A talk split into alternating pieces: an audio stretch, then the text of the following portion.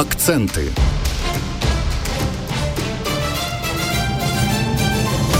Україну атакували дронами і ракетами з Росії під час ранкової тривоги. П'ять сервісних центрів МВС на Львівщині не працюють через проблеми зі світлом. Львів'ян запрошують на ярмарок крафтових продуктів та смаколиків. Про це і не тільки детальніше вже за мить. Наслідки атаки росіяни гатили по логістичному центру в Одесі. По місту випустили шість ракет типу калібр та ще шість боєголовок повітряного базування. Половину збили. Одна людина поранена. Ранкова повітряна тривога тривала 2-3 години залежно від регіону. Чим атакували міста, розповів речник командування повітряних сил Юрій Ігнат. Чим зумовлена тривога, це атака крилатими ракетами з літаків стратегічної авіації ту 95 Уже з Волгодонська атакують це Ростовська область крилатими ракетами типу Х-101, Х-555. Була атака шахедами ймовірно територія Білорусі і Курська область. На Київщині під час повітряної тривоги збили чотири ракети та п'ять іранських безпілотників. Акценти.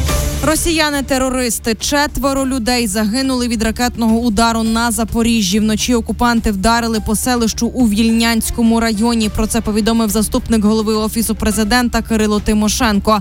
Внаслідок атаки зруйнований двоповерховий житловий будинок. Проте в помешканні проживали чотири людини, тому кількість жертв може зрости. Рятувальники продовжують пошуки. Акценти.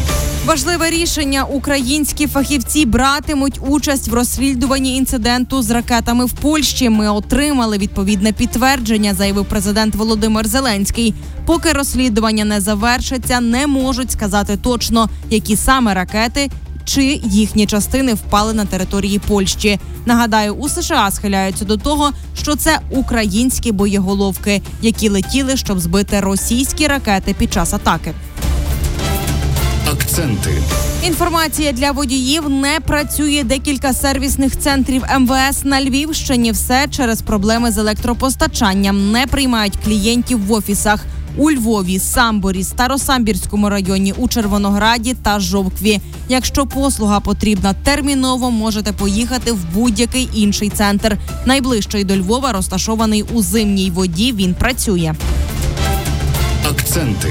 Смачний вікенд львів'ян та гостей міста кличуть на ярмарок крафтової продукції. Ви можете скуштувати та придбати сир, мед, випічку та інші смаколики. Там будуть і товари від підприємців, які були змушені переїхати із гарячих точок, щоб врятуватися від війни. Захід проведуть в неділю на території палацу мистецтв. Це на Коперника 17. Свою продукцію представлять майже півсотні виробників зі всієї України. Початок об 11-й, вхід вільний.